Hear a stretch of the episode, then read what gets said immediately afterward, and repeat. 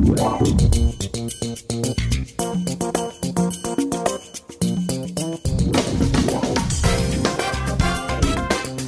legendy. Mám tu pre vás ďalšieho člena týmu, ktorého by som vám tentokrát chcela predstaviť a je ním Martin Lazorík, ktorý sa narodil na východe Slovenska, blízko Prešova. Sám o sebe hovorí, že nebol neposlušné dieťa. Celá jeho rodina sú muzikanti a on sa tým nejak minul, ale stále pracuje so svojimi rukami, aby som povedala, že naopak to má k tomu muzikantstvu veľmi blízko a vyštudoval vysokú školu elektrotechnickú. Celý život sa viac venoval uh, outdoorovým športom, pretože má rád adrenalín. A ako sa dostal až do Austrálie a k kitesurfingu nám teraz povie. Ahoj Martin. Čau Nadia. Vo štvrtom ročníku na výške videl video o snowkitingu a zmenilo ti to život, tak povedz ako? To bolo takto, že vtedy začínali nejaké telefóny, to znamená, že sme kamošmi pozerali v zime vonku nejaké videá, také tie random videá a, a zrazu jedno z tých videí bolo proste o snowkitingu. Bola to taká česká skupinka malá, ktorá v Krušných horách natočila video o snowkitingu vtedy ten snowkiting nejakým spôsobom sa začínal trošku rásť na tom svete a vtedy som videl toto video. A ja z hodou okolností celý život som nejakým spôsobom staval, vyrábal malé kajty, keď som bol ešte malé decko. To znamená, že som proste, miesto toho, aby som, ich kupoval, som tie kajty nejakým spôsobom vyrábal. A do toho som samozrejme celý život lyžoval a snowboardoval a toto mi dávalo najväčší zmysel, že keď je taký šport na svete, ktorý proste je stvorený pre mňa, tak to spája tie kajty a, a to lietanie nejakým spôsobom s tým snowboardovaním a s tým lyžovaním, alebo respektíve s tým používaním tej sily toho kajtu. Takže takýmto spôsobom som proste objavil, objavil ten snowkiting alebo, alebo kitesurfing. Dá sa povedať, že ti je jedno, či ten kite používáš na vode alebo na snehu? Je mi to viac menej skoro jedno, dokonca by som povedal, že v tých horách má ten človek trošku viac tej voľnosti, pretože na tej vode je to taká rovná plocha, kedy ten človek v podstate uh, sa môže hrať s vlnami alebo sa môže hrať proste s nejakými ako rôznymi hopkami v tej vode. V tých horách je to zaujímavšie, pretože človek dokáže proste výsť na kopec tým kajtom alebo zísť dole z kopca. To znamená, že je to jedno, kde tie kajty môžu letať, kým fúka vietor, ale dokonca by som povedal, že, že si to v tých horách dokážem viac užiť. Možno je to tým, že teraz žijem v Austrálii a proste je to toho snehu nie tak veľa, tak z toho dôvodu možno, akože trošku sa mi radšej kajtuje na snehu, ale vo všeobecnosti môžeme povedať, že proste sú to tie kajty. Ako si sa dostal do Austrálie alebo prečo Austrália? Do Austrálie to je takýto príbeh, kedy vlastne typický slovenský inžinier a dokonca typický elektrotechnický inžinier na Slovensku, keď skončí vysokú školu, tak nerozpráva po anglicky. A ja som nebol výnimka, to znamená, že som skončil vysokú školu a videl som pred sebou nejakú obrovskú kariéru, alebo respektíve som ju nevidel z toho dôvodu, že som proste nerozprával ani slovo po anglicky. A vtedy som si povedal, že tam je potrebné spraviť nejakú zmenu, že takto nebudem schopný proste preraziť kariéry nikde. A teda, keďže som už v Londýne bol a proste som tam spoznal veľa domorodých Slovákov a Poliakov a nebol som schopný sa tam naučiť nič, tak som si povedal, že proste keď poletím na druhú stranu sveta, tak tam už to musí padnúť. Takže som proste podnikol kroky a zobral som nejakú študentskú požičku, rozhodol som sa ísť tu poprvýkrát na, na nejaké študentské víza študovať angličtinu. Preto som sa rozhodol ísť tu. Je naozaj u tej elektrotechniky e, nutná tá angličtina?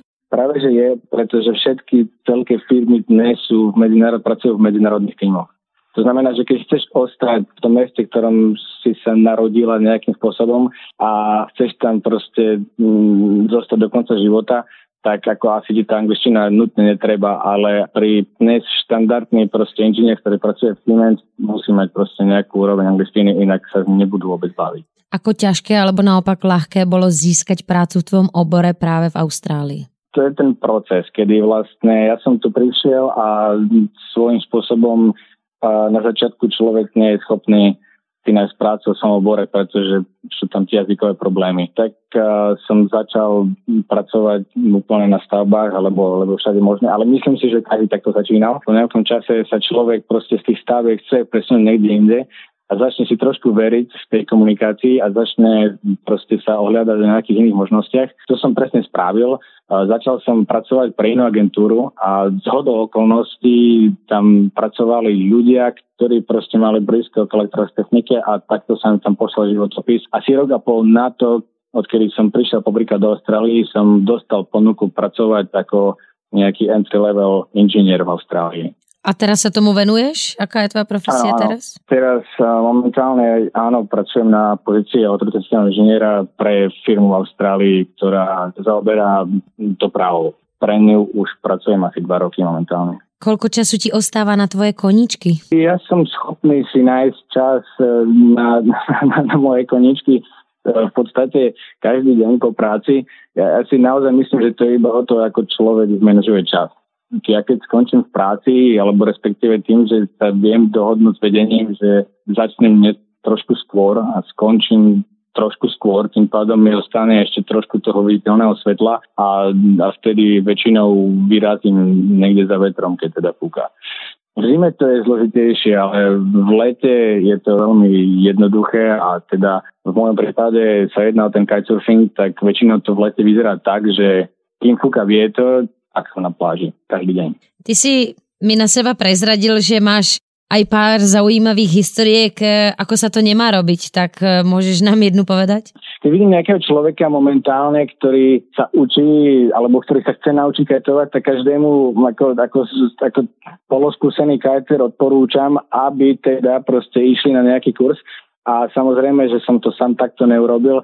Ja keď som začínal s kitingom na Slovensku, tak som nebol schopný nájsť nikoho, ktorý učí kiteboarding. Ja si myslím, že na Slovensku je skupina kitesurferov, respektíve kiterov a je veľká asi ako 120 ľudí. Naozaj som vo svojom okolí nemal nikoho. To znamená, jediné, čo mi ostávalo, proste si zarobiť nejaké peniaze na brigáde, nakúpiť kite. Ja si to pamätám, ja som to objednal z eBayu, prišlo mi to, ja som nevedel, čo to je, ako sa s tým má správať, dokonca som nevedel, čo je harness, tak sme s kamošmi vyšli, vyšli na lúku. Ja som dokonca vôbec nevedel, či ma to nezoberie hore, tak som sa pripol lanom autu. Takto som ten kaj vyletel do vzduchu, ale ako človek, ktorý vie kajtovať, vie, že toto sa proste robiť nedá.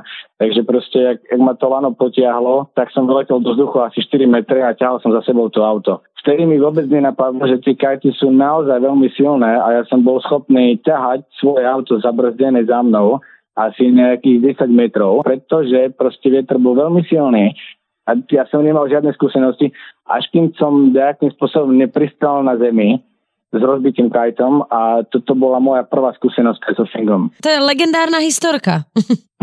no, je tam pár ďalších vecí, kedy sme začínali s tým vlastne s kitesurfingom, ktorý sa robí na vode a začínali sme to v slovenskej zime. Tak si si predstaviť, že je vonku 5 stupňov alebo teda 0 a my sme sa snažili s tými kajtami do vody. To naozaj bolo nepríjemné. Je tam ďalšia vec, keď som skoro umrzol na Liptovskej mare. Ja som vtedy nevedel, ktorým smerom má fúkať vietor a akým spôsobom by som do tej vody mal ísť a Samozrejme, že som do tej vozy vliezol, ten kajt ma zaťahol na druhú stranu Liptovskej Mary. Ja som proste bol vo svojom neopráne na druhej strane v 0 stupňoch. To bolo fakt nepríjemné potom nejakým spôsobom sa, sa dostať naspäť do teplého miesta. No. Tak vtedy, vtedy som prehodnotil, že či nebude lepšie radšej, radšej sa pozrieť, ako sa to má robiť a ako sa to nemá robiť. No a ako sa to teda má robiť? Ja si asi keď si to dobre spomínam, tak asi rok potom, kedy ja som si tu svoj prvý kajt, som spoznal prvého Slováka na Slovensku, ktorý teda reálne mal za sebou kurz a.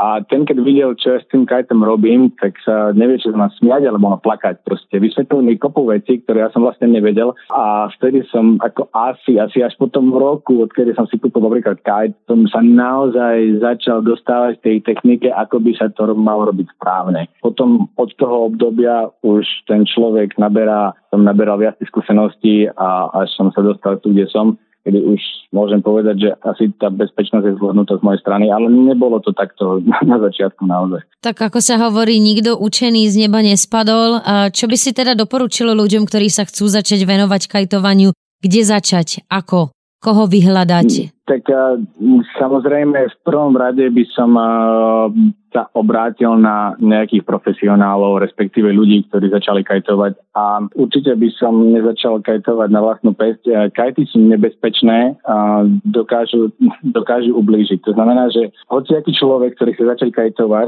si v dnešnej dobe, keď je v nejakej oblasti, kde sa teda kajtovať dá, dneska v dobe internetu sa dá jednoducho vyhľadať nejaké skupiny, ktoré kajtujú, respektíve nejaké komunity, ktoré sú v kope, alebo niekoho, kto teda aspoň kajtuje, alebo až keď sa rozhodne človek, že nechce teda ten kurz, tak minimálne by potreboval aspoň niekoho k tomu vysvetli, ako kajtovať. Určite by som to nerobil na vlastnú pes, je to naozaj nebezpečné. A myslíš, že je lepšie sa naučiť s kajtom, alebo jednoduchšie sa s ním naučiť na snehu alebo na vode? Myslím si, že určite je jednoduchšie sneh, pretože pri kajtovaní na snehu sa jednoducho nepotopíš do tej vody. To znamená, že keď máš problémy s nejakou koncentráciou tela, pri vode sa potopíš do vody a potom musíš riešiť, že máš ten kajt a že tak, kde za teba pláva board. Na tom snehu v podstate stojíš a môžeš si vyriešiť, čo sa deje s kajtom. To znamená, že v tomto je sneh naozaj oveľa jednoduchší ako tá voda, pretože pri tej vode sa naozaj musíš trošku naučiť, ako plávať ako keby s loďou. Na tom snehu človek, ktorý nejakým spôsobom už vie lyžovať, alebo teda vie snowboardovať, tak vie na tých lyžach točiť, alebo vie na tom snowboarde točiť a tým pádom si trošku môže ukočirovať ten smer, kde ide. E, že de facto máš pevnú pôru pod nohami a ako ty hovoríš, Presne človek tak. sa môže venovať tomu vzduchu pretože musí zvládnuť, nemusí zvládať e, zároveň aj ten element tej stability na tej vode, pokiaľ som to správne presne pochopila. Tak, presne tak, no, to presne tak, hmm. povedala pekne. Liptovský Marina pláž v Sydney a dokonca až na sneh v Austrálii. A to je neuveriteľná cesta. Čo ti je bližšie? Je to kitesurfing alebo snowkiting? Myslím, že po tých že po tých rokoch na tejto vode by som si nevedel predstaviť život ani, ani bez jedného. To znamená, že preto som veľmi šťastný, že Austrália dokáže ponúknuť sneh, čo veľa ľudí o tom vo všeobecnosti nevie, ale Austrália naozaj dokáže ponúknuť sneh tým, že proste som tu, tak mám možnosť e, v zime byť na snehu tak často, ako chcem a môžem byť vo vode tak často, ako chcem. To znamená, že asi, asi, asi by som si nevedel predstaviť momentálne, aby som sa presťahoval niekde, kde napríklad nie je tá voda a je iba sneh, alebo zrazu tam nie je ten sneh a je tam iba tá voda. Martin, už sme prebrali teda, čo je tvoja najväčšia vášeň a mám tu pre teba otázky, ktoré sme sa rozhodli položiť vlastne všetkým členom týmu Legend Element. Aká je myšlienka projektu Legend Element pre teba? Alebo ako by si ju ty vysvetlil? Pre mňa tá myšlienka Legend Element, e, ako to vychádza takto z môjho srdca, znamená, že v dnešnej dobe v podstate mm, je veľký tlak na ľudí. Vo všeobecnosti sa zvyšuje strašne tak na ľudí, aby boli nejakým spôsobom dokonali. My to vidíme proste na internetových platformách, na, na nejakých sociálnych médiách, kedy proste sa v dnešnej dobe veľmi prezentujú ľudia, ktorí sú iba tí najlepší z najlepších. Častokrát to veľmi demotivuje takých tých normálnych, obyčajných ľudí, ktorí ale robia neskutočné veci v tej komunite. Myšlenka toho Legend Element je to, že proste sú tam ľudia, ktorí proste majú bežné životy, ktorí majú proste doma deti, ktorí sa zvenujú veľa veciam, ale napriek tomu sú schopní ísť vonku a, a nejakým spôsobom proste robiť nejaké nádherné veci. Toto vlastne v ľuďoch hľadáme. My hľadáme ten legend element. Práve preto je to ten legend element. Takto by som to chápal ja.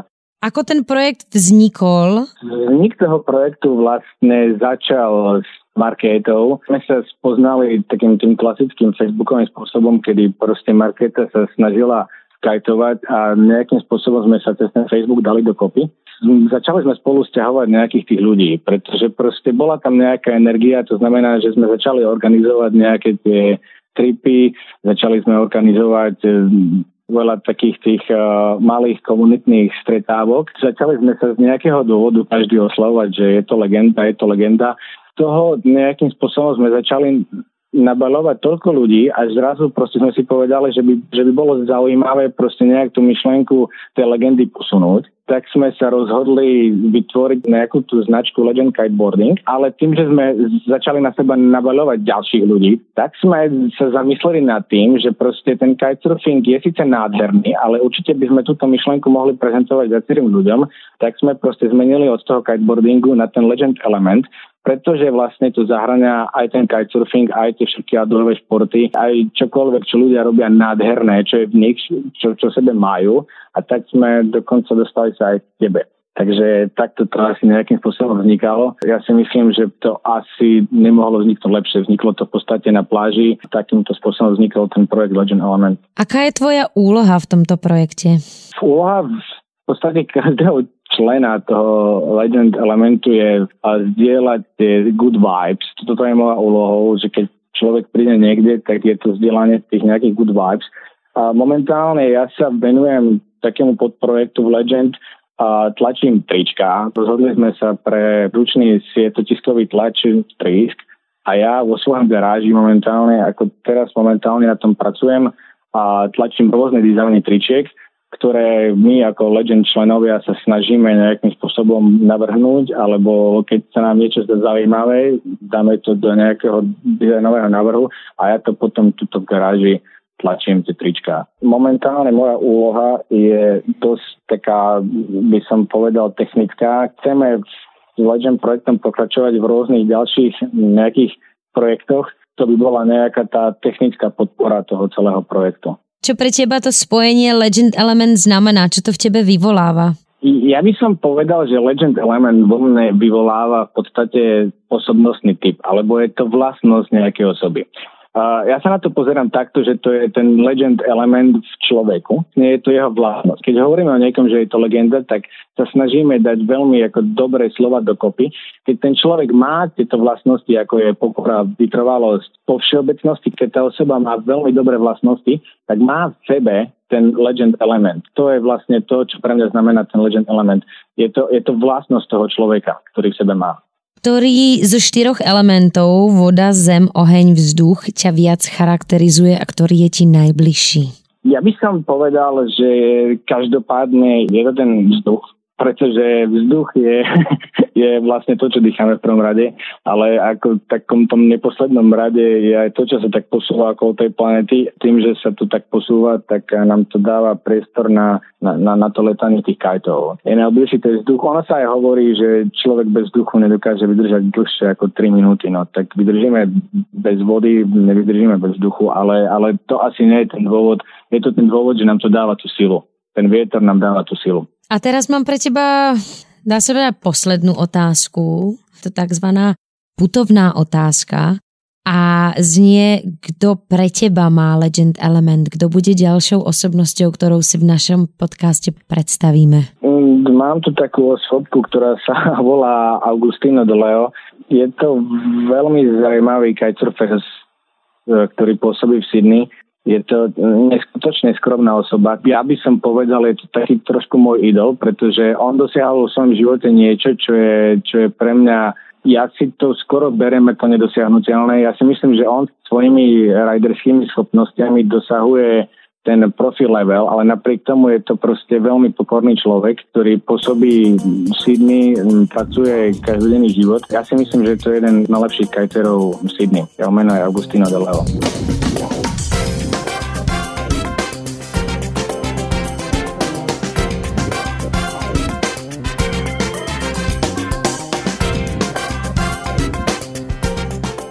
My moc ďakujeme a dúfame, že eh, on bude chcieť eh, sa tiež s nami podeliť o svoj Legend Element. To by bolo od nás v tomto dieli všetko. Eh, moc krát ďakujeme, Martin. To bol ďalší člen našeho týmu Legend Element. My sa na vás budeme tešiť na budúce. Ahoj, zostaň legendou. Stay legend. Stay legend.